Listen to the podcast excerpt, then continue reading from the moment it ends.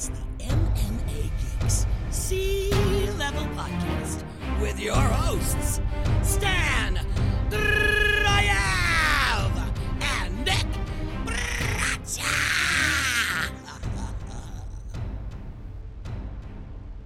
Welcome to the MMA Geeks podcast. Stan Jurayev, Nick Brache coming at you, and we're going to break down UFC 257, in which Dustin Poirier upset Conor McGregor in a huge one for Poirier's career, one that will go down as part of his legacy, I think it's safe to say, and one that really took away from Conor McGregor's legacy. We have actually quite a bit to discuss on this card. It's good to be on with you, Nikolai.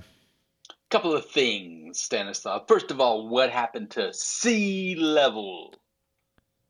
Well, I don't think anybody knows what that means, Nick. What the hell? Like, I- what, like, I- is, does it mean that we're a subpar podcast?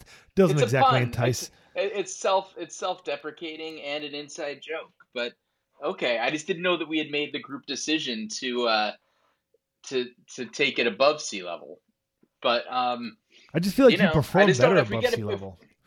if we get above sea level, I'm worried about my breathing. Is the, is the thing. Um, oh Jesus, I'm exhausted. I'm already, I'm already winded. Uh, the other thing is undefeated in 2021, undisputed, the champion right now at one zero and zero, and you've got that winning percentage of zero, and I am just like, what am I gonna do from here? They're Bentley's calling, Rolex is sending me watches. It's like to- I got Toyo tires on the line. It's crazy. you know what you sound like? You sound like Conor McGregor celebrating after winning a close first round over Dustin Poirier, before, of course, getting knocked out in the second round. he, he seemed he wasn't so. Anyway, let's talk. No, let's- he wasn't. But Nick, you somehow have the gall to celebrate, even if Monog- Conor McGregor I'm, didn't. doing, I'm playing around. I'm playing around. I know you bit. are. So it was a, Uh, it was a, I- well, it was an interesting week. I mean, let's let's talk. Listen, there's a couple things to talk about. First of all, the, the Wednesday card. There's not too much to say. Um, our girl, Ro- our girl Roxy got beat up. She Um, did. Rojo's got a uh, wait. What's it, what's who'd she fight? Viviane Araújo. Oh, Rojo, yeah. She's got some snap to her punches. Um, she's gonna be. She is. I think she's gonna find herself in the top four in that division um, pretty quickly. I don't understand how she lost to Jessica Eye, but uh, and then we saw Michael Chiesa, but with the ease with which he just commanded Neil Magny on the ground, um, surprised me a little bit. He's a he's trouble. He's trouble for people. He's a very very good grappler. He's going to be. I think he's probably a worse striker than Demian Maia, but uh, man, he can when he gets to fight where he wants it. He's a he's going to be a tough out uh, for people in that division. Uh, so that was Yeah, he really is. I mean, he kind of made his uh, entrance into the division with wins over Carlos Condit and Diego Sanchez, both guys who were on losing streaks, both guys who were way past their prime. And then he dominated Rafael dos Anjos over three rounds. And I think a lot of people are sleeping on that win with the way that he dominated him. Uh, it was essentially just as dominant as this five round Neil Magny win. He was able to get takedowns at will. His wrestling must have come up to a different level. He's always had really solid grappling, but I think um, his mental game is on a different level now, and so is his wrestling. And you're right, he maybe hasn't made the biggest improvements on his striking, but continuing to focus on his strengths has really worked well for him. And he's coming in here as a pretty serious, pretty viable contender at 170 pounds at this point. point, and I don't think anybody expected that to happen after his losses to Kevin Lee and Anthony Pettis, in which he was finished within six minutes in both cases. Yeah, he well, I mean, he got into positions of adversity briefly in the Magny fight, and he rolled with it. You know, times when when uh, he's he was previously a guy who, when the tide turned, it turned quickly and violently against him. Yeah. Uh, and he and he rolled with it. And RDA is no one to sleep on. I mean, he did he you know I think Felder, as much as I love Paul Felder, is probably a little bit um, overrated, seeing as that he's not a he's not a terrific wrestler grappler, and he while he's an exciting striker, he doesn't clearly have a ton of power. Um, but RDA, you know, beat him pretty soundly. Um, so yeah, Chiesa's uh, Chiesa's problems at uh, I think for people at 170, and you know how's how's he match up with Usman or Colby? Like how's anybody match up with Usman or Colby or Gilbert Burns? I'm not sure, but uh, we'll find out. I'll tell you what I don't want to see is the fight that was announced, I, I think today, or at least leaked today, which is Vicente Luque against Tyron Woodley. Well, I don't want to see any Tyron Woodley fight. To be fair, I know, but if they're gonna have Tyron Woodley fight, he might as well fight somebody that he could put over. Otherwise, what's the point of Tyron Woodley? You know, beating a really, really young pro, like young guy that's just making his UFC debut.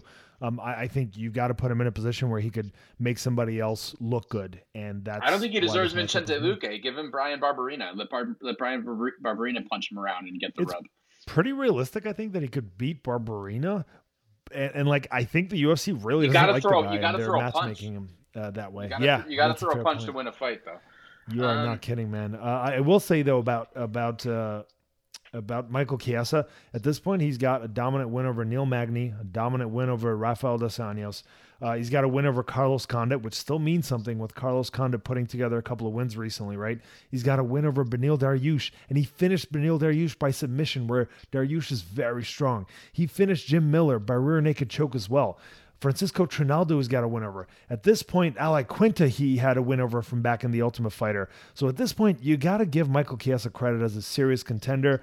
And Neil Magny, who's been looking like gold for a couple of years now, he's been looking pretty untouchable. Granted, he had that bit of a layoff, but Yeah, like uh, a know, year. yeah. yeah, He's had I a mean, good but, year since but he he, hadn't lost a fight in going on like going on almost over three years, right? So he's he was really in a good point in his career. The only guy to beat no, that uh, not over three years. A little, a little over two years. Two years and a two years and a month, or two yeah, two years and two months since he lost since he got knocked out by Santiago Ponzinibbio. uh, 2000, oh, you're right. And then he came back. He had a thought it was 14 he had a 2017, 14 month break, and then he not he had victories over Lee. A very a dominant victory over Lee, a very close decision over Anthony Rock, uh, Tony right. Rocco Martin. Yeah. and then he, he and then the shadow of Robbie Lawler he he uh, he you know grappled the hell out of. And, right, and but to my up. point, Chiesa looking so good, and Yeah. again, a serious contender at 170. If you had to matchmake for Chiesa, real quick before we move on to oh UFC boy, oh 257, boy, oh boy. uh, um, who would you? I got I got I don't have the ranking. Let me pull up the rankings real quick, Uh-huh. and I will do that one for you.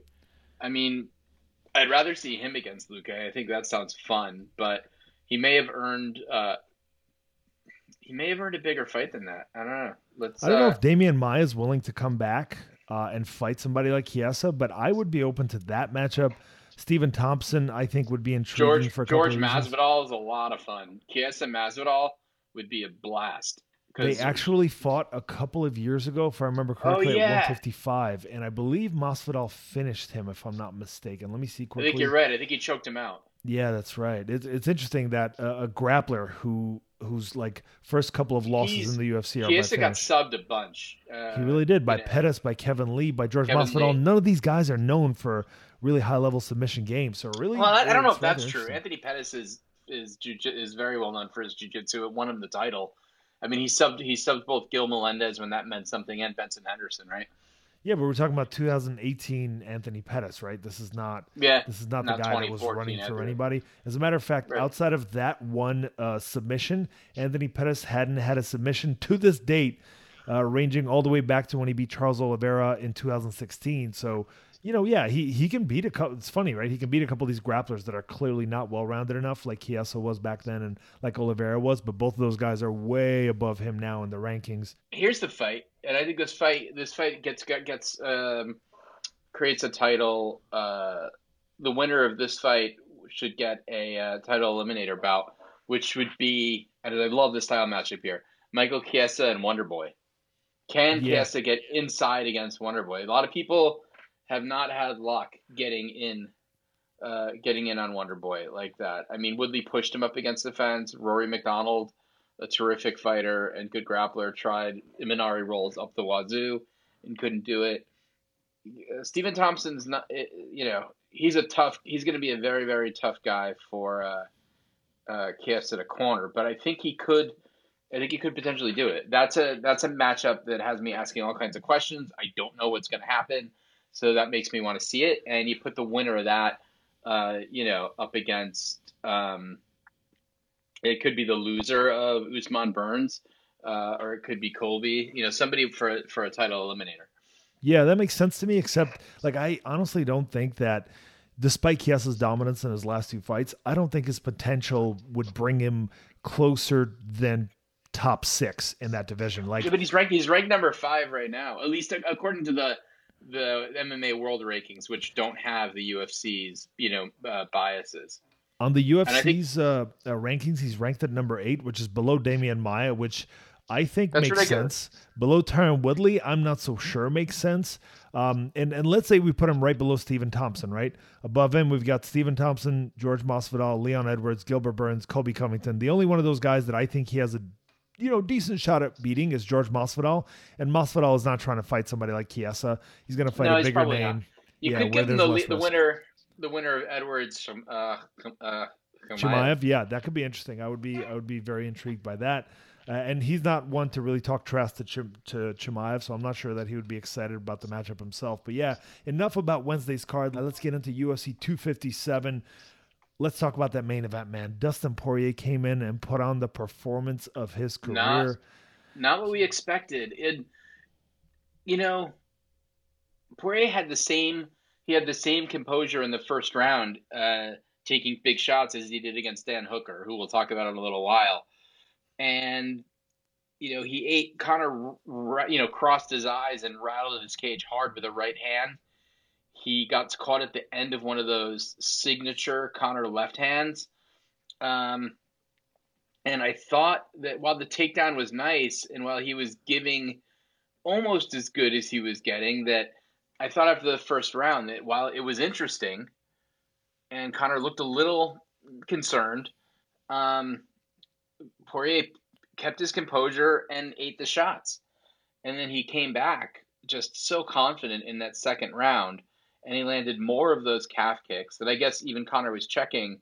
And this and Conor's been great uh, in defeat, really classy, and also really descriptive in what happened, how the the kicks were still finding the meat of the calf despite him uh, checking them, and all of the you know all the swelling uh, was in one place, really Im- immobilizing him, making a man who relies on his footwork to operate on a flat tire, um, which left you know Conor's movement really really compromised. And I watched the finishing sequence in slow motion today, um, and it's pretty amazing because you know Conor's movement, it, despite the fact that he, he's not so fast on his feet at that point, um, his head movement's pretty good. He eats a couple of shots, only one of them solid at first, and then he catches the he ducks his head down, and then he eats a, sh- a kind of a shoulder butt um, just by virtue of Poirier moving in um, but he dodged he dodged the big shot, and then that's he tried that same technique um, after eating a couple of more shots, and as he put his as he was putting his head down, he moved right into a six six straight shot from Poirier. So Conor's momentum putting him right into Poirier's fist, and then and then he lost his he then put him on his butt. Two quick strikes on the ground, but you know knocked a little silly, and with one with with one unoperational wheel, um, Conor just quit. You know, he I don't think I don't think he was out. I don't know. He was certainly hurt, but I don't know how badly. It just seemed like after he went down, he was like, "I'm not getting up," and uh, Poirier just fought. He, he just he fought such a great fight. What are your What are your thoughts? That's everything I got to say right now. I think that the one the part that I agree with you on most is one that Conor probably gave up. I mean, that's really the only way that we've seen Conor lose is not necessarily by and when I say give up, I don't mean that he tapped, right? Like there's nothing wrong with tapping if you are caught in a deep submission, but there is something different to be said about the way that he lost to Nate Diaz and Khabib where he voluntarily gave up the choke in hopes that the fight would end at that point because he didn't want to keep going. Um, it, it was it, like he he literally turn on to turn his back to his opponent, knowing that his opponent's a good grappler, with his hands at his chest without the preparation to defend against the rear naked choke. He let them both lock it in and he tapped as soon as they did, right? With Dustin Poirier, everything started to go wrong with him late and he just decided this is it. Like my calf hurts. I'm tired. And he just buzzed me like i'm done. And that's the impression that i got. Um, this one is certainly more debatable in my opinion as to whether conor gave up or not. But i think what really should be the focus of the breakdown of this fight is the brilliance with which poirier fought. Yeah. In layman's terms conor barely won that first round and then Poirier tagged him in the second round and won the fight, right? But there was a lot more to it than that. There was a lot more to it, I think, than just the calf kicks. Poirier came in there prepared in every way possible. Clearly, the team with Mike Brown and the crew put six or seven layers of his game plan together in order to make sure that he has the highest chance of winning this fight. And it worked so well. He walked into the fight, right? Ready to counter Conor's left hand with a right hook and a takedown. That's what worked on him er, with him early, right? Poirier gave Conor something to counter, and then Conor countered just like he always does with the left hand, Poirier slipped that and countered with a with a right hook as a fellow southpaw, right? To begin with, as a southpaw, it's much harder to land your left hand against a fellow southpaw than it is against an orthodox fighter, right? We saw that with Nate Diaz, where that left hand wasn't landing quite as easily in their first fight, um, and and it was the case here. But there was more to it. The fact that Poirier was ready to lean back out of the way of Conor's counters, the fact that Poirier didn't throw three or four strikes uh, at least with his boxing early in the fight, until he knew that Conor was hurt and basically done for. He was ready to counter Conor's left hand with his right hook. He did it early. He countered Conor's left hand uh, later on with his own takedown. He ducked right under the left hand and caught him off guard, took him down. Now, here's the brilliance of that. Max and uh, uh, Max Holloway and Dan Hooker both mentioned how strong Poirier was, and he looked stronger than McGregor in the clinch. Right, once Dustin went for the takedown, he didn't let McGregor out of grappling range for the next three minutes. And that's something that a lot of people are undervaluing. Clinch fighting and pummeling requires plenty of shoulder strength, right? And if you can get a boxer's shoulders tired by clinching, you will take his power and speed away from his punches. And it worked here for Poirier to take the sting out of Conor's punches. It worked brilliantly, right? Because Conor wasn't punching quite the same late in that first round. Almost every time Conor would land the left hand, it was not on the counter, right? Because Poirier was ready for that. It was, uh, which is again when Conor is most dangerous, is when his opponent is leaning forward and Conor catches him with his weight right into the punch, which gave Poirier the moment to pull his head back, right? If if Conor's throwing first, Poirier has a little bit of a tick. He has a little bit of a, a moment to see it coming. And even if some of those shots look like they landed, and Conor did land a couple of good, he had landed as you alluded to that clean right jab, follow, uh, followed by his uh, missed left cross, and he did land that left cross pretty cleanly once as well. But that was really the only real notable part of Conor's offense. Outside of that, every left hand that Conor landed, Poirier was pulling back, which took almost all the sting out of that punch. Right as Poirier started landing ca- landing calf kicks it's a Conor's ability to put weight on that foot away. And putting weight on the front foot is important in order to generate power into Conor's left hand. Right. So Conor, uh, like if you watch the clip from the very end of the fight, Conor's feet were almost together. Not necessarily because he was rocked yet, but because he couldn't really trust having his feet out wide, knowing that he couldn't put much weight on one of his feet. So he had to kind of put most of his weight on the good leg, which means both of his legs had to be close together, right? So Dustin had counters ready for Conor's counter. He pulled back from Conor's uh, initial attack when Conor was the one firing first, right? He tired his shoulders out by clinching with him for three straight minutes. He never let go of him, kind of Khabib style, um, for those entire three minute mark. Took power away by hurting his calf and took his base away from allowing him to move around, as you alluded to. Because of all this and Conor's cardio issues, Conor's punches were much slower in the second round. If you notice and, and rewatch that second round, Nick, um, he could barely land. Conor threw several combos, and Poirier literally slipped them time and time and time again. Poirier made Conor whiff on his punches. Conor was slower in that second round, partially because his shoulders were tired from clinching, partially because of that calf kick, and because we all know Conor's much less dangerous a few minutes into a fight than he is in the first couple of minutes, right? When Conor looked tired, and there was a moment right before the finish where he showed that his leg was wobbly, right? Right after Poirier landed another one of those calf kicks, Poirier put the blitzing pressure on. He literally threw like a seven or eight punch combo, and Conor folded almost instantly. Right, a lot of those punches didn't land. Conor was able to evade a couple of them, but he was up against the fence, and it was similar to the very end of that Floyd Mayweather fight, where Conor was exhausted and couldn't do anything except for try to get away from his opponent's offense.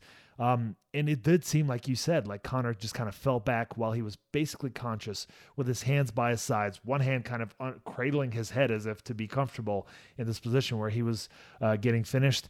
Dustin Poirier needed the perfect performance to beat Conor McGregor, and he performed perfectly here. Um, I I think that in the first fight, Conor got into Dustin's head and caught him with an elbow as his punch kind of missed, And in the second fight, Poirier outcrafted and out technique uh, out techniqued Conor McGregor. I think it was a virtuoso performance that, in my opinion, is better than that of Max Holloway. Even though Holloway's opponent had more heart, Conor McGregor's name, the fact that he's won a couple of titles, the fact that he's beaten some high level opponents, make this a truly exemplary performance early on in 2021. Nick. Yeah, I mean the other thing to know, these guys are pretty much exactly the same age. I think Conor's a little bit Conor's a little bit older, but Dustin's been in the UFC longer. I mean, he's been in the UFC for ten years. Yep. Um, and he was in Zuffa before that, you know, with a couple of um, couple of WEC fights. So he's, you know, we've basically watched this watched this guy, you know, grow up and certainly take, you know, certainly take his lumps. I mean, this is a, this is a guy who, um, you know, four years ago got knocked out in the first round by Michael Johnson. Yep. Um, and then had a big run and got a shot at Khabib and, you know, took that defeat uh, like a man and came back extremely confident in that Dan Hooker fight, even after dropping, in my opinion, the first two rounds and, you know, took over. Um, so I, yeah, Dust, Dustin just showed up bigger, stronger, better, more mature, better prepared. And, um, Conor, you know, Chael Sonnen said that he thought Conor looked scrawny. I didn't think that, um, but he did look, um, you know, he did he did look a little slow. Uh, he looked caught off guard. I mean, this is this like the Cerrone fight we can discount because like Donald's, you know, been done for a while.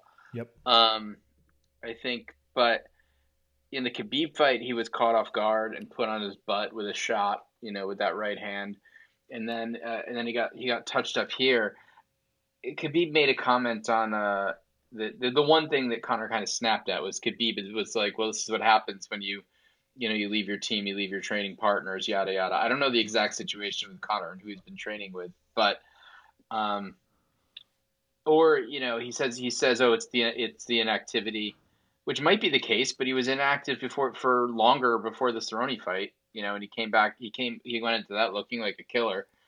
Um, yeah, that sounds like an excuse to me, and and he didn't make this much of an excuse prior. He did give credit to uh, Poirier's calf kicks, but that's really all that he credit, gave credit yeah. to. But but right, but he really gave like a good portion of the credit to the fact that he hasn't been active, which you know you can you can argue that he was blaming essentially Dana White for not letting him fight over the past year when he wanted to come in and fight people like Diego Sanchez and Donald Cerrone, right? Like that was really Conor's uh, that was really Conor's plan is to beat some very beatable guys, and I think he tried to call the UFC's bluff by uh, over social media arranging this matchup with Dustin Poirier, this quote unquote charity exhibition um, right, right. And and put the UFC in a position where they were like, shit, we're gonna have to make this fight. Let's let's see if we can make this whole thing happen. And it put Conor in a position where because he tried to call the UFC's bluff, he, they called his bluff, and he ended up having no choice but to fight his toughest opponent since Khabib. If you really think about it, Nick, like as far as dominant virtuoso performances, correct me if I'm wrong, but Conor McGregor has only had a single one of those, and that was against Eddie Alvarez back in 2016. No, well, uh, Jose Aldo. I mean, well, no, I'm not talking about where Conor McGregor landed a single shot and a guy dropped. Yeah, I'm talking about like the, a performance I mean, that shows that he is in a different league, not just that he has power in his left hand. I think the Eddie Alvarez fight. I think the the first, you know, I think several rounds of the Nate Diaz fight, even though you know Nate is kind of a journeyman. A um, super close fight against a journeyman, but again, uh, a Chad, dominant you know, virtuoso Mendes performance fight, against top level. Great. He Dennis was taken down at will until Chad Mendes was exhausted because he took tired, the fight yeah. on a few days' notice. Conor didn't look good. So, like again, there's is there another fight? Yeah, Donald Cerrone he smoked in 40 seconds. Jose Aldo who smoked in 13 seconds, right? Uh, Nate, and, well, the, the the Aldo thing was a was an enormous deal because we had never really seen Aldo in any trouble from offense like that. No doubt, incredibly impressive, uh, a starching of a win. But again, when has he shown like a different league of craft over a top level opponent? I think it's Al- only I mean, yeah, Alvarez. Alvarez I, I, I, still contend that Alvarez really should have been fighting at 145, and Alvarez fought the dumbest fight possible. He absolutely did. He literally ran right into his left hand every single chance that he possibly could. And if you look at uh, his record since then, and granted, he just beat Rafael dos Anjos, Anthony Pettis, and Gilbert Melendez leading up into that fight. So you know he was still in his prime, at least uh, at least holding on to it by a bit. He then went on to beat Justin Gaethje, which was impressive. Lost to Poirier, lost to uh, some 12 and 4 guy in ONE FC, and you know coming off of a win now from back in 2019. But you know there's an argument to be made that that Alvarez wasn't really him like wasn't really his full self. Obviously he was mentally defeated, but Conor never really had just this dominant out like out hustle and out technique you kind of performance over a top level opponent. If Nate Diaz and you are neck and neck and you're fighting at 155 pounds, that is not a good sign, man. L- let's let's be real, right? Nate Diaz beats lower level opposition. He can beat uh, a guy where the stylistic matchup favors him, but he doesn't beat high level opponents yeah, at all. I mean, the the Conor the you know Conor has done some spectacular stuff, but a lot of it's narrative, a lot of it's marketing, and for Dana and his power I mean, too, and his power. But for I mean, he was a dream for Dana, but I mean, and and Poirier, as good as he is, he's you know he's a hard he's he's a a fighter that appeals to the hardcores. We've been watching him for a decade. He's a you know he's a classy kid. He's got a nice story, but like Yep. nobody, none of the casuals, you know, a very very small percentage of the casuals um, have any idea who Dustin Poirier is. I I truly believe that. Of casual MMA fans at this Yeah. point after beating I Conor still- McGregor. I think I think there's casuals that watch like watch Conor fights. They would watch Brock fights. I'm talking about like like pop culture breakthrough. Like put him in a commercial. You know, not not like an an ensemble commercial. For fans that only know Conor McGregor's name, and Jon Jones and, and Jon Jones, the people. That, yeah, yeah, I'm, I'm there with you. Up until this fight, they didn't know Poirier's name for the most part. I, I hear that. Yes, that's what I'm saying. He was probably on par with Max as far as fame goes. And I these are fighters that I love. I'm saying from Dana's point of view, selling pay-per-views with them as the draw is a struggle. Yeah, oh yeah, pay per view, no, no doubt about it. Especially, uh, especially with, I mean, with Max. Uh, I, don't know that it's a struggle with Max because I think he's beloved by hardcore so much, and he's like a clearly the number one fighter at. Well, he was for the most part number one fighter at 145. But yeah, Poirier now that he's uh, tamed the beast, I think this is his first time where he was a good size underdog against like a top level fighter, or at least someone conceived to be, and he just completely out out techniqued him. If you look at his like recent record, Poirier's been looking so so good for several years now. If you yeah, we know about the Conor McGregor loss, we know about the Michael Johnson loss, right? In both cases, he was caught in about and a- the and Khabib, you know, Khabib beat him pretty like pretty soundly, but Khabib beats everybody pretty soundly. Oh no, no doubt. Yeah, and, and he did have Khabib in a little bit of trouble for a moment there, not only with the guillotine attempt. I, I mean, he had him, he had him circling for like a second. You know, I mean, Yeah, I mean he, he had. Khabib running after taking a big shot, and I didn't give enough credit to Poirier's power. You and I spoke and agreed last week that Poirier has more power than Max Holloway, not quite as much as Conor McGregor, and I think that's that's still the case.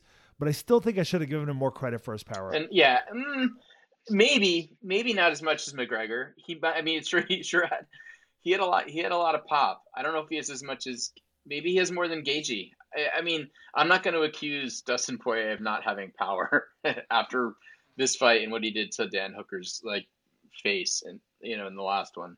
I mean, I'll, I'll put it to you this way: his last many fights, right? He beat Jim Miller, Anthony Pettis, Justin Gaethje, Eddie Alvarez, Max Holloway, Dan Hooker, Conor McGregor, and in that time frame, he only had one loss, and that was to Khabib. I mean, that's incredible. Yeah. No, the only the only lightweight that's been better is Khabib. Yep, yep, in many many years. So with Khabib gone, I think like Poirier has a point. Oh, I agree. He should be the champion. He might not be the actual champion. He might not hold a title, but he should be. I agree. I'm yeah, he I'm should absolutely be. That was. Dana. Dana did not do that because he was holding out for the Khabib payday because Dana doesn't understand how Khabib operates as a human being because he can't relate to it. Yeah, and, and by the way, th- did I not tell you that this whole Dana claiming that Khabib said he would fight someone if they had an incredible performance? Max Holloway had a fantastic performance. Uh, you could argue that Chiesa was dominant, but it wasn't like anything special. Uh, Michael Chandler had a phenomenal performance. We're going to get into that shortly. Yeah. And Poirier had a phenomenal performance. So clearly, Khabib never said that if someone does something special, I will come back. That was just Dana trying to sell a pay per view. It was Dana being Dana. He lies about what other fighters say all of the time. And this was just a situation in which he used it to prop up the pay per view, maybe get a few more eyeballs on it. And it ended up selling 1.6 million pay per views at least, which is amazing. Yeah, he was he was trumping around, and the I mean, so what's next? The question now is he doesn't have the title, so what's Yeah. what's next for Poirier? And I just we're gonna transition to the Chandler talk, but I agree with Poirier. I wouldn't. I'm not. If I'm him, I don't want to fight Michael Chandler. Yeah, I, I hear where he's coming from. Michael Chandler has not earned his dues. We just listed all the wins that Poirier's had. Does Michael Chandler really, do we really put him on par with Poirier now after a single win? And I don't think McGregor should get to run it back. I think you give it to Charlie. I think Absolutely not. let Dustin and Charlie Olives fight for it after what he just did to um, after what he just did to Ferguson. I think that's a I think that's a, a good fight, and they bo- they've both been around for over a decade. Um, I think that's a great I think that's a great great fight, and then you can do you can do McGregor Gaethje, you can do Hooker Ferguson. Um, you know, there's there's other stuff you can do uh, underneath those guys, and and Yep. or you could put Chandler. Um, you can put Chandler together with any number of, uh, of fighters um, at 155. You could do you could do Chandler Gaethje, which I think would be really interesting. Well, well, let's uh, l- like I think the Oliveira matchup is the only one that makes sense unless Justin Gaethje wants to run it back, but Gaethje's coming off of a loss with Poirier on a two-fight win streak. Yeah, I don't think Gaethje gets to run it back coming off of a loss. Yeah, I'm there. I'm there with you. I think Charles Oliveira, you've got it's a great story. You've got two guys who started essentially as children a decade ago, 20 nothing years old, Yep. and are and have and literally had to learn on the job against the best in the world, took their licks, took their losses, have really put their entire games together, and are now on the cusp of one or the other becoming lightweight champion. and they were the also they were the also ran guys for a long time. Other guys made their names off them, and it was all, you know, Ferguson, Gaethje, McGregor, Alvarez, Dos Anjos. Yep. Um, you know, there have been all these guys for years floating around 150 at the top of 155, while Oliveira and Poirier like you know scuffled in, in the top 15, and they're there now. So give it. I just say give it give it to them. Let these other guys lick their wounds and earn their earn their way up. And yeah, Chandler's close, but not yet. I also. I just think the guy acts like a doofus. I don't. I don't. I, I don't like him. I also. I also think I. I wouldn't be shocked if he's gonna pop because he definitely looked like he had. Uh, he, he looked like he had HGH stomach to me. Just my opinion. Whoa, Nikolai throwing up fighting words. Uh, yeah, let, us get into the uh, the matchup between Michael Chandler and Dan Hooker. Uh, we picked Dan Hooker because we expected that he was going to be his normal self, and he did fight differently in this one. I think a lot terrible. of He, it. didn't- he looked miserable from the walkout. He did not look like he wanted to be there at all. Um, Sorry, I, I'd like to. I'd like to re no, but no worries. I'd like to rewatch the walkout. I'm not. I'm not sure that I registered that, but it did seem to me like the once the fight started, he had like really one game plan, and there was no second or third gear. And his game plan seems to me was to land those calf kicks because Michael Chandler had recently lost a fight via calf kick.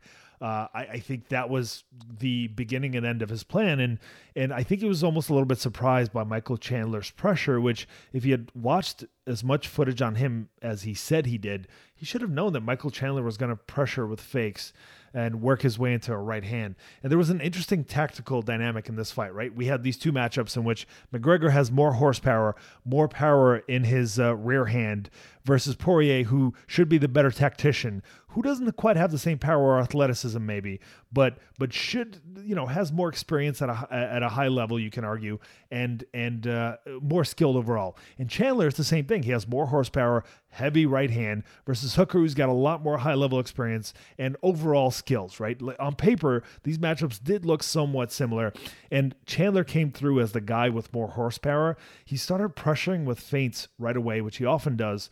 Uh, Hooker was consistently moving laterally away from Chandler's right hand, which wasn't a stupid thing to do. The problem is that Hooker wasn't really stopping to uh, initiate, really to get respect from Chandler. Chandler seemed surprised that Hooker did not want to engage, right? So he began throwing right hands to the body. And like on paper, right, Hooker saw this. If I saw this, Hooker, given all his experience, uh, it was in order to set up the overhand right to the head, which is really Michael Chandler's big power shot that he's known for, right? And then suddenly he started going to the head, and this time it was harder. This time it seemed a little bit less like a setup, but like maybe Chandler was trying to land it. And I kind of bought into it, like Hooker did, right? Hooker thought all he wants to do is set up that heavy right hand. He doesn't really have much else. And as Hooker circled to his right, toward Chandler's left hand, it turns out that Chandler had another layer to his game plan. It turns out that Chandler was ready to throw that big left hook to follow the right hand if the right hand didn't land. And because Hooker was circling toward Michael Chandler's left hand, he walked right into that wallop of a left hook. This is actually the second fight in a row that Michael Chandler won with a left hand instead of a right hand, even though he's known for serious power in his right hand. He beat Benson Henderson in his last Bellator bout, also with the left hand, but he was in southpaw position when he did it. Um, I, I think that Chandler was given confidence by Hooker's timidity, and that's when he started to just like he just decided. You could tell at one point to just go for it. And Chandler's a guy who normally fights without fear, even though he's been finished. Or I think uh, four out of his five losses were because he was finished because he's fearless, right? But he he hasn't really learned from that, and it worked out well for him against Hooker, who was fairly timid, who seemed to have learned that he shouldn't engage as much from his prior couple of fights. And man, did Chandler make the most of that UFC debut. He came on that mic afterward, called out Khabib properly, like you should if you really want to get attention, if you really want to get people to talk about you. And if it wasn't for Poirier's big upset, I think a lot more people would be talking about Chandler's big win. But look, this was very, very impressive by Chandler. He did it in the first round. We still have questions about potentially his conditioning. Um, uh, maybe have questions, at least in your case, about whether or not he can uh, long term go through USADA and continue to test. Yeah, negative. well, and about his chin. I mean, he's a guy that's been knocked out a bunch. Uh, uh Patricio Pitbull put him down not too long ago. Um, he had several losses to Will Will Brooks, right? Two losses. Yep. Yeah. So he's a you know he's a guy that's been beaten before, and he's he's not young. He's in his mid thirties. Um, but let's you know, but Hooker did not Hooker did not seem right. I don't know if it was it, it was yeah, it was very very strange. He just looked like a he looked like a scared elf who got assaulted by a aggro hobbit. I mean, I think if you look at Hooker's last several opponents, the only other pressure fighter he fought in the last few years was Dustin Poirier. And Poirier also beat him. Poirier could have done that more cleanly if it was more defensively minded, but I think it was the pressure that threw him off in a big way.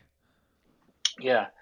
Um, I mean, well, it, not complete. You know who else is a tremendous pressure fighter is Gilbert Burns, right? Yes, sir. Especially recently, uh, but he, he wasn't really back then. He wasn't as confident. His chin wasn't the same. There were a lot of but variables Gilbert, in yeah, that matchup. But Gilbert Burns knocked him knocked him similarly silly. Well, actually, Dan Dan Hooker knocked out Gilbert Burns. Oh, you're right. I'm sorry. I was. Yeah, that was back at 155. Okay, sorry. I was. I had reversed that in my head. No but he did take. He did take a lot of hits against Felder and Poirier. I don't know. It was a bummer.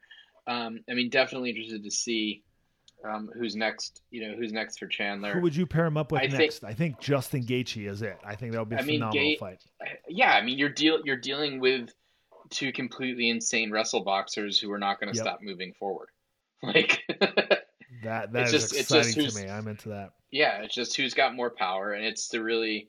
It's also like a it's a dream fight. I mean, you've got guys who you know eight years ago, seven years ago, were the you know I mean as as Melendez was outside of the UFC for a while at Strikeforce, and Alvarez also um, in a variety of leagues, including Bellator, where he split he split fights with um with Chandler.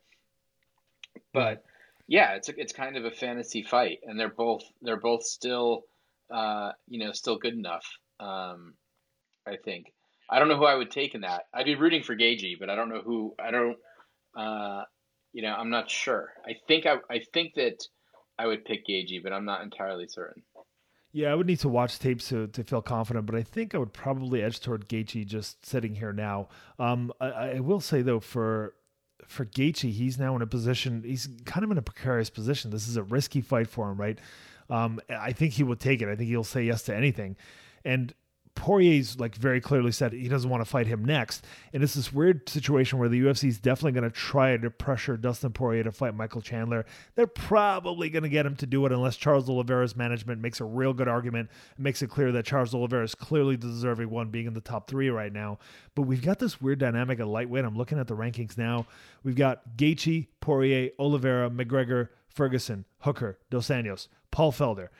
None of these guys are young up and comers. The UFC has is what we talked about a couple weeks ago, right? I mean, with as a as a result of the Reebok deal and the trickle down money that others that the variety of sponsors, global sponsors provided is what kept those other international leagues going. And they're not they're not there anymore. So outside of like really really wrestling centric cultures like in Dagestan, you're not there aren't a lot of prospects right now. I really think that's what's happening. I wonder if it's because of that or because like the UFC is not really letting the new guard come in and face some of these upper level guys, right? Islam Makhachev. Who, when is Islam Makhachev going to fight an elite elite? Well, that's one. Yeah, that's one guy, and he's Dagestani, right? Like Beneil, um, Beneil Dariush, I know that he's had his losses. I, I, I get that. But when is he going to get in there? Diego Ferreira, I know that he fought Anthony Pettis. Well, Islam Makhachev had a fight canceled. He's fighting Drew Dober, who's also an up and comer on in in like six weeks. Drew Dober's number is 15. Makhachev is number 13. Let's have both of these guys matched up with somebody in the top 10. Yeah. We've got RDA, we've got Dan Hooker, Paul Felder. Like like these are the guys that should be going up against the Diego Ferreiras, the Drew Dobers, the Islam Makhachevs. right? Eh, throw even Beneil Dariush and Gregor yeah. Gillespie in there. Like this Kevin Lee. Everyone's angling for a payday. We're not going to see. Greg. I don't think we're going to see Gregor Gillespie again. Um, yeah, I, I, don't. I don't know why he's been missing. I, I feel like he may have, uh, maybe has had a fight scheduled since, but it just seems like they're not letting the new guard in, and and maybe it's that the new guard is wasn't outside of these couple of guys that we mentioned, like Dober and uh, Diego Ferrer. Maybe those guys weren't really ready for the very top. I mean, Ferreira did fight uh, Dustin Poirier a few years ago, and he clearly wasn't ready for it. He had a good first round, if I remember correctly, but he wasn't quite ready for that level yet. I think he's ready now. I want to see some of these matchups happen. I know that Paul Felder fancies himself a top level fighter. He's never had a top level win, and like if he doesn't want to fight those lower level up and comers, then let's take him out of the rankings. He doesn't belong at number eight. Yeah, right? I'd love to see. I'd love to see Felder fight Fiziev. I'd love to see Felder fight Brad Riddell. He should be fighting those guys.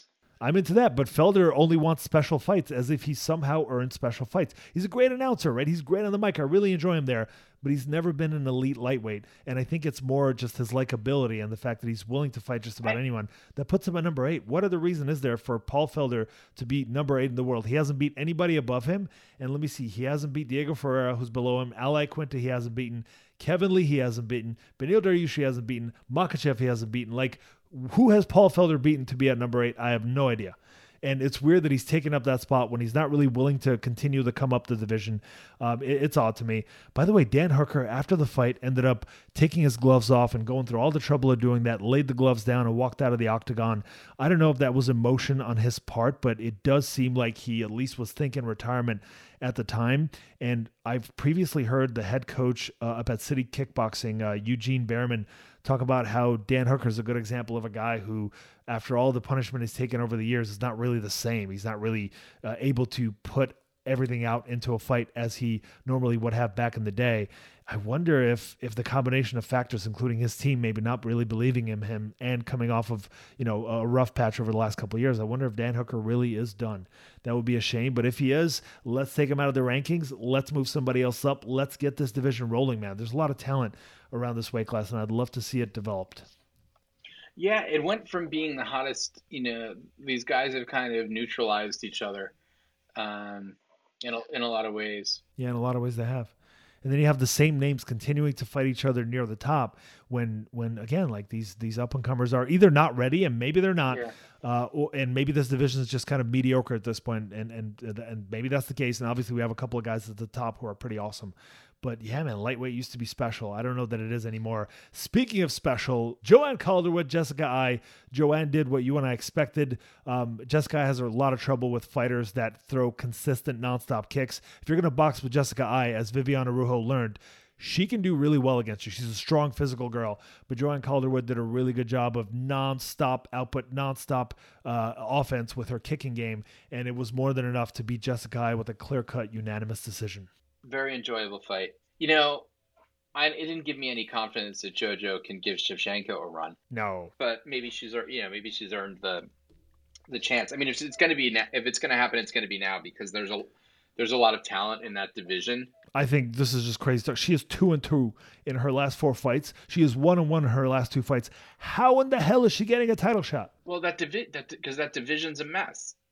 We got Lauren Murphy, who's on a big win streak. Granted, uh, like nobody major on her name list, even though she's got a couple of good opponents there, right? We've got Jessica Andrade, who uh, deserves a title shot based on her work at uh, uh, one division down, and based on the fact that she beat Katlyn Chookagian. Chookagian's not an easy girl to beat, right? Like very few people can can can say that they clearly beat Chookagian. I think we've got a couple of contenders who are above Joanne Calderwood. I'd love to see Calderwood get another win or two. Oh yeah, Andrade. I mean Andrade definitely. Jessica Andrade gets the next shot, like no doubt. Yeah, I, I, hope so. And after that, Lauren Murphy should be should be on tap. I wouldn't mind seeing Murphy face Joanne, although that's risky, I guess, in case Joanne uh, wins. But then Joanne may have earned the title shot that way. I think that uh, a good matchup would be Joanne versus Chookagian again. I, I guess. Um, but let me see the rankings quickly in that division. This is one 125 women's division yeah, I, I, really feel like the next couple of uh, title shots should be uh, spoken uh, Lauren for. Murphy needs a bigger win before she gets a title shot. How about Roxanne Modafferi versus JoJo? I know that we like both they're, fighters. They're, team, they're teammates. Oh, you're right. They are teammates at Syndicate MMA. Yeah, they're teammates, and JoJo's either married or engaged, or at least dating Roxy's coach. So I don't. I think that would be a disaster. Yeah, you're right. That would there would be no chance of that happening. I guess in that case, I wouldn't mind seeing uh, JoJo go up against somebody like Cynthia Calvillo, um, possibly or Viviane Araújo. Yeah, that's the fight. I mean, that's the fight to make. She just beat her teammate. Yeah, um, I'd be into that, and and and it would be a great prop up for for Araújo. And Araújo would, if she can get that win, would get a win over somebody uh, that beat Jessica Eye, who beat Araújo. So that would kind of presumably put her past Eye in the rankings, and she wouldn't necessarily have to fight Eye since Eye uh, is now what is she one and four in her last five fights. So yeah, an interesting situation there. Another phenomenal performance, and you expected this, and so did I, by Mahmoud Muradov over Andrew Sanchez. He outworked Andrew Sanchez, out hustled him, out techniqued him. His angles, his footwork, his boxing offense, his kicking offense, everything was in place.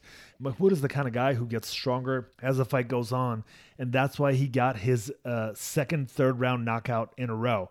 Right? He he built. He does really well. He does well in that first round, really well in the second round, and then he's just firing on all cylinders as his opponent starts to tire a little bit.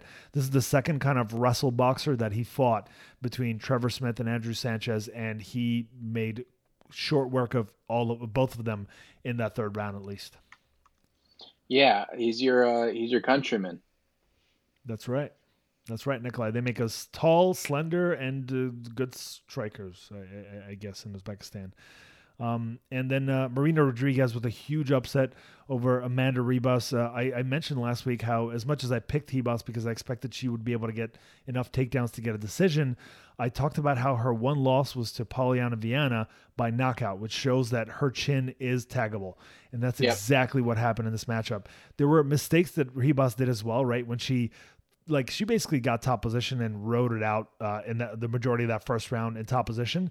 But really, in the first couple of minutes, where she was being a little bit aggressive, she just threw her one-two-one combo right, and she kept her head right in the center line. I remember thinking like, if she keeps doing that, she's gonna get tagged by Marina Rodriguez, and that's exactly what she did in that second round. Nick, she walked with her head straight in the center line with her right hand lead, and Marina Rodriguez did what a seasoned striker does. She took her head off the center line, landed her right hand while miss, making Amanda Ribas miss tagged her badly and then finished her by TKO. It was a pretty special performance by Rodriguez, who, let's face it, at this point, yeah, I know she has a couple of draws in the UFC, but her one loss is to Carla Esparza. She won two rounds over Cynthia Calvillo. She won two rounds over Randa Markos, even though both those fights went to a draw. She beat Tecia Torres, who is back looking like a killer again. She's a problem. Yeah, knockout power um, in this division is rare. There's not a lot of There's not a lot of uh, of KOs like that. I also think it was a stylistically good matchup against a girl who, although she's talented, has a mediocre chin. And that's the thing. There aren't a lot of girls at the top uh, portion of that 115 pound division who, you know, are are susceptible to knockouts. And at this point, you got to say that Amanda Ribas certainly is. Yeah, I mean, the next fight for her, the one I'd love to see, um, I'd like to, I'd like to see her fight Freaky Eyes, uh, Virna Jandiroba. I think that'd be really cool. Is that Ribas? I'd like to fight Ribas. I'd like to see Ribas fight her. Who would you match up Rodriguez with? Rodriguez has bigger things ahead. Um, let me check out. Let me check out that division. Claudia Gadelha, Nikolai. What do you think? Nah, I actually think she should jump Gadelha. Gadelha, who, uh, you know, lost. Wait, her. Yeah, I, I mean, she lost her last fight uh, to Yan Shou Jean Jean. Yo, damn it, Yan Xiaonan. I think is how you pronounce Yep. that. I, I Um, think it's pretty she- close. and I think that she should have lost to, uh, you know, to Angela Hill. I um, huh? I actually think that Rodriguez should probably get. Angela Hill could be a great matchup. Yeah, but she's coming off a, a loss too. I think she has a fight set. Maybe she doesn't. No, she's coming off that very close one to Waterson. I, I think I think Angie should. Let's get, I want to give Angie a fight she can win next for sure because she's she's gotten sort of jobbed a couple of times. I would do uh, Yan Jonan and and uh, Marina Rodriguez. I think that's the fight. Yeah, I'd be interested in either Janan or Michelle Waterson or Gadelha. I don't know if Nina Ansaroff is coming back soon. I don't know if she's had uh, her baby yet. I know she was pregnant last time. Uh, last time I saw a video or, or, or a picture of her. This is this is not Nina Ansaroff's weight division. I don't think. yeah, it is 115. That's where she's competed. I thought Nina Ansaroff was a bantamweight. No, She's Am number five my- at 115 pounds. Huh, I'm looking at the MMA world rankings. I guess I'm gonna. Remember, she has a she has a win over Angela Hill. Um, who else has she beaten? She's beaten uh, a couple of decent fighters. Nina Ansaroff. I mean, she's at number five right now in that division, even though she's been off Huh. for quite a while. You keep, you keep checking the UFC rankings. I'm on the I'm on the the rankings that aren't like cheetah rankings. But you're you are correct. You know you're correct. I'm totally wrong. The reason I look at the UFC rankings is because uh, even though I agree with you, the journalists that make up those rankings aren't like really knowledgeable about MMA. Those are the rankings that I think influence matchmaking. It's how the matchmaking gets made. Yeah. According to what I'm looking at, Ansaroff's fighting April 10th against Mackenzie Dern. Oh, fascinating! So she is coming back in in a, in a few months. Um, very cool. I'm Tatiana interested in that Suarez is the one that's been kind of M- MIA after only. Yeah, she really has. And by the way, she why is she not ranked if she beat Ansaroff recently? Where the heck is she? That's weird, right? Yeah, I don't, I don't know what her deal was. If she, I don't think she got suspended or anything. Yeah, she could because she's she's like a real prospect in the division. Uh, but outside of that, Nick just quickly gonna breeze through. Arman Tsarukyan basically dominated Matt Frevola. He's a Armand is a real prospect, and I think he got a much less dangerous matchup against Frivola than he would have uh, against uh, uh, Nasrat Haqparast. And then uh, Brad Tavares did really well against Antonio Carlos Jr. We were wrong on that one. I got yeah, we were wrong on this one. Tavares had enough power to buzz him a few times. Uh, I think with Tavares, it's very simple. If you're not dangerous standing, you're not like a super high level wrestler, he's probably going to do well. He's got really good wrestling defense and he's got really good technique standing as long as you can't outpower him, right? He was really in shape too. He was in terrific shape. Yeah, he looked he looked he really did. McMann McMann Pena. This is the one that, that resulted in my victory. That made that showed me to be the superior picker in 2021. Oh, Nikolai. By the way, seriously speaking, congratulations on leading for the first time in probably 3 years.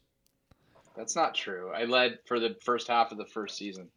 Um, Yeah, for the first few episodes. Congratulations on leading for the first time in 3 years. well, why, I, you're always bringing up the past, and I'm just um, right, right enough. now I'm undefeated, and I knew that Julianna Pena's athleticism, her youth, her uh, tenacity would outlast um, Sara McMann, who McMann McMann physically looked like a million bucks, but she just it's hard to teach an old dog new tricks, and she like she wrest you know she can wrestle you down. She's a good grappler, but she doesn't do much once she besides hold the position.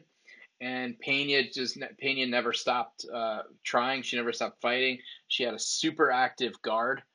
Um, and I mean, I had her winning. You know, I had her winning the fight. She definitely lost round one, but she definitely outstruck Sara McMann even from her back in Yeah. round two. So she took that round, no question. And yeah, you're right. Her tenacity and Sara McMann, like for some reason, I thought at 40 years old, she looked pretty good in her last fight. She didn't slip on a banana peel, even though she dominated early, as she usually does, right? But she she went to right back to her old ways. I should have known better. For a girl like Julianna who gets, you know, generally stronger as the fight goes on, for a girl like Julianna who has really good submissions, that is the worst possible style matchup for Sara McMann given her history. And you made the right pick and I made the wrong one. So I give credit to you for that one, buddy. It wasn't. It wasn't looking good in the first round. Uh, and then Khalil Rountree, man, Oh God, that was. A, this is a bad pick by both of us. But man, a what a terrible fight. I mean, no, it actually wasn't a bad fight. I thought it was a competitive striking bout. It's just two guys with very low ceilings who, you know, kind of suck uh, going at it. I, I thought it was entertaining. They didn't throw any friggin' jabs. They're just like getting as much air as they can and and, and winging hooks. I hate that. Such a. I don't know. I don't like that shit. No, I, I do I do hear where you're coming from, but Prachnio showed like a level of heart that he didn't get the chance to show before. He got buzzed badly in that second round. okay, yeah, he was hurt badly in the second. Yeah. Yeah, and, and then he outworked Khalil Rountree. We thought Rountree was going to be faster. We thought he was going to hit harder, which we were right about both, I think. But Prachnio clearly has more heart. Uh, Khalil Rountree is definitely missing that. And to make him such a heavy favorite, I think you and I spoke about how like you can't really trust that guy. And there's a reason that even though he was a big favorite, we picked him later on in our draft competition. That was, that's what I say. That was a fight. That was a that was a fight from the Gian Villante School of Mixed Martial Arts, which I'm just not a fan of. Oh yeah, yeah. That, there I'm with you. It, it, it was it wasn't not entertaining, and Gian Villante fights are usually entertaining. It just wasn't filled with a whole lot of tact, uh, tactics or high level skill. I definitely there with you. Uh, Movsar Evloev, you know, for the most part, dominated Nik Lentz. I think uh, there's an argument to be made that he lost the first round because of Lentz's very tight submission uh, guillotine attempts. But uh, I just feel like you know, I still probably would have given Evloev all three rounds. But I see the argument for one round going to Lentz, given a couple of tight submission attempts. Uh, attempts, and then Amir Albazi, Nick came in, looked really good, like every bit the 14 and one prospect he has now against Zhalgas Zhumagulov, who's got uh, good experience against some high level fighters. Amir Mir Albazi, uh, I underrated him a bit. I expected this to be close, but he came on strong in that second and third round, looked really good. So I'm impressed by this kid. I'm looking forward to seeing him compete in the near future. I mean, good. It was just a good. It was a good night of MMA. Yeah, really, really. The year's off. The year's off to a pretty good start. We had great Max. We had you know, and uh, and like it's interesting. Like the Conor situation becomes interesting right now. Like in his since the Khabib fight, um, he's been pretty classy. He's been classy with his opponents. He's been a good sportsman.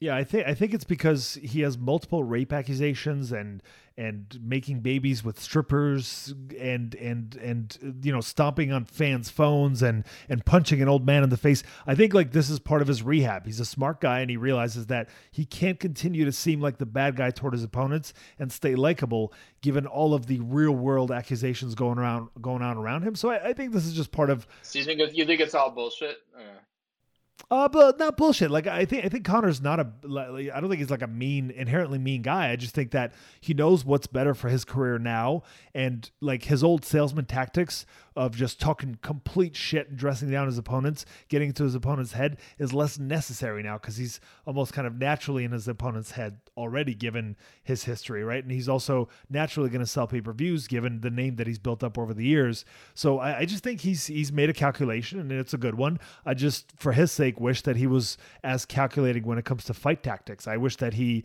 would train under a better coach than really shitty John Kavanagh, who has never put out a halfway decent fighter not named Conor McGregor. And under his tutelage, Conor McGregor is faltering in a big way as well. So like I, I think like him having a good team behind him would really help instead of this kind of ho hum team of guys that haven't really shown the ability to produce high level fighters.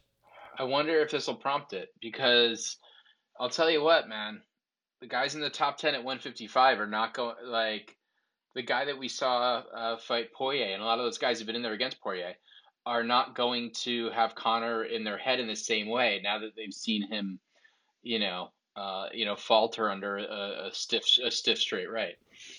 I agree. I think next Conor is going to like the best fighter that he'll be willing to fight in the near future, in my opinion, despite Nate the fact that uh, Nate Diaz, exactly. And outside of that, I think he's going to go for a Diego Sanchez uh, kind of matchup, right? Like somebody that he knows for sure that he can smoke. And just blow out out of the water in the first couple of minutes. Like he likes to set these matches up for himself. He was fighting to, uh, he was like actually attempting strongly to fight Diego Sanchez to convince Dana White to let him smoke Diego Sanchez last year. And, you know, he's he's going to go right back to that kind of logic. If not Nate Diaz, um, I, I, just feel like uh, either Nate or Conor against Poirier are not going to do well in all reality. I think Poirier roughs up both guys as we saw him rough up McGregor this last time out. And yeah, I, I really do hope that Poirier can get his hands on that undisputed belt and maybe who knows maybe uh, maybe if some extremely hot prospect comes up at 155 out of nowhere starts dominating everybody maybe Khabib will consider coming back in a year or two. But I think the book is probably written on Khabib. I think he's committing to this retirement man. Good for him. Yeah agreed man. I, I this is one retirement that I believed when he first made it.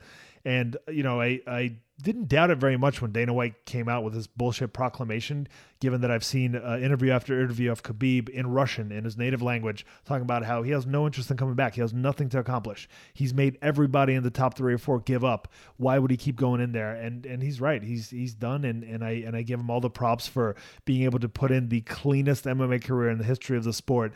Uh, second place to that would probably be George St. Pierre, and I think that's probably the only realistic matchup that uh, Khabib would come back for in the near future. Nick, we have next week off when it comes to UFC events, and if there's some major news, we'll we'll do another episode next week. But in the meantime, let's quickly uh, talk about what's coming up. We have UFC Fight Night.